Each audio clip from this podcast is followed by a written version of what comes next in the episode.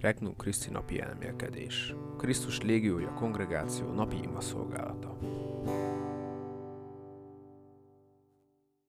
Fizetésnap 2023. június 5. Évközi 9. hét hétfő. Szent Bonifác püspök és vértanú.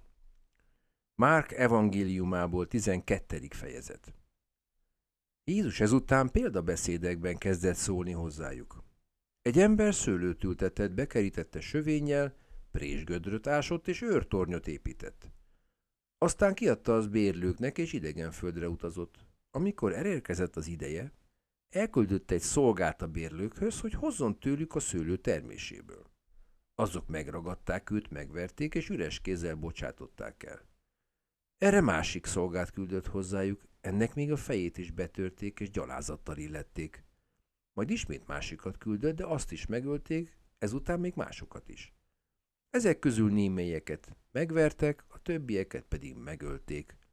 Volt neki egy igen kedves fia, utoljára azt küldte el hozzájuk. Azt gondolta ugyanis. A fiamat tiszteletben fogják tartani. A bérlők azonban így szóltak egymáshoz. Itt az örökös, gyertek, öljük meg, és miénk lesz az örökség. Megragadták, megölték, és kidobták a szőlőn kívülre. Mit fog ezután tenni a szőlő ura? Eljön, megöli a bérlőket, a szőlőt pedig másoknak adja. Vagy nem olvastátok az írást? A kő, amelyet az építők elvetettek, szegletkővé lett, az úr tette hozzá, és csodálatos ez a mi szemünkben. Akkor el akarták őt fogni, de féltek a tömegtől. Megértették ugyanis, hogy róluk mondta ezt a példabeszédet. Ott hagyták hát őt, és elmentek. Bevezető ima. Uram, alázattal fordulok hozzád. Gyakran védkeztem, és ismerem gyengeségeimet. Szereteted biztosítja, hogy kegyelmeddel a szentség útján maradhatok. Kérés. Uram, hadd ismerjem fel jobban, mit kívánsz tőlem. Segíts észrevennem, milyen szolgálatokat kérsz tőlem magad és mások számára. Elmélkedés. 1. Szidalmakat elviselni. Fáj, amikor összeszidnak. Egy nyilvános szidalom még kellemetlenebb. És ha valakinek az egész életét róják fel, az fáj csak igazán. Így érezhettek a népvezetői, akik itt Jézushoz fordultak. Jézus kertelés nélkül megmondja nekik, hogy tévedésben élnek. Tévednek önteltségükben, a Szentírás kicsinyes értelmezésében és abban is, ahogyan Isten és a világ kapcsolatát tekintik. Mindez képtelenné teszi őket, hogy közöttük tartózkodó Isten fiát felismerjék.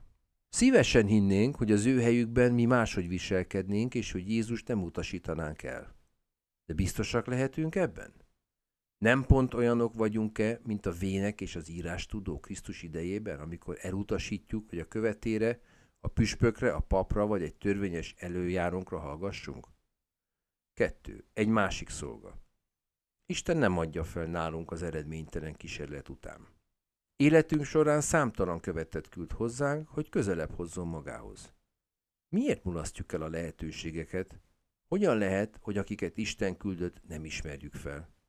Lehet, hogy egy gyermek mondja nekünk? Vagy egy prédikációban halljuk? Esetleg egy barátunk segítséget kérő e-mailje az eszköz, ahogyan Isten el akar minket érni? Isten népe a régi szövetség profétáit elutasította. Változott itt valami? Lehet, hogy én is bezárom füleimet egy proféta előtt? 3. Ez az örökség.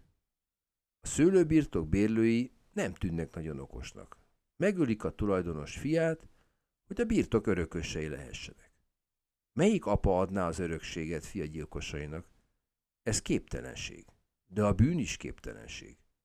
Életünkben Krisztus sokszor elutasítjuk, és közben csodálkozunk, hogy imáink látszólag nem kerülnek meghallgatásra.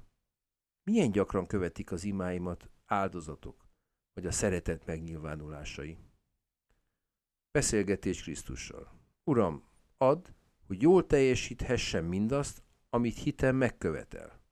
Hadd ismerjem fel, hogy keresztény létem mit kíván tőlem, hogy ne legyek elégedett azzal, ahogyan mások is élnek, hanem kerességemhez méltó életet vezessek. Elhatározás.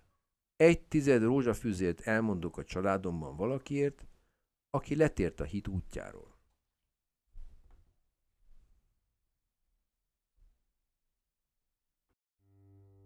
További tartalmakért még ma látogass el a regnumchristi.hu weboldalra.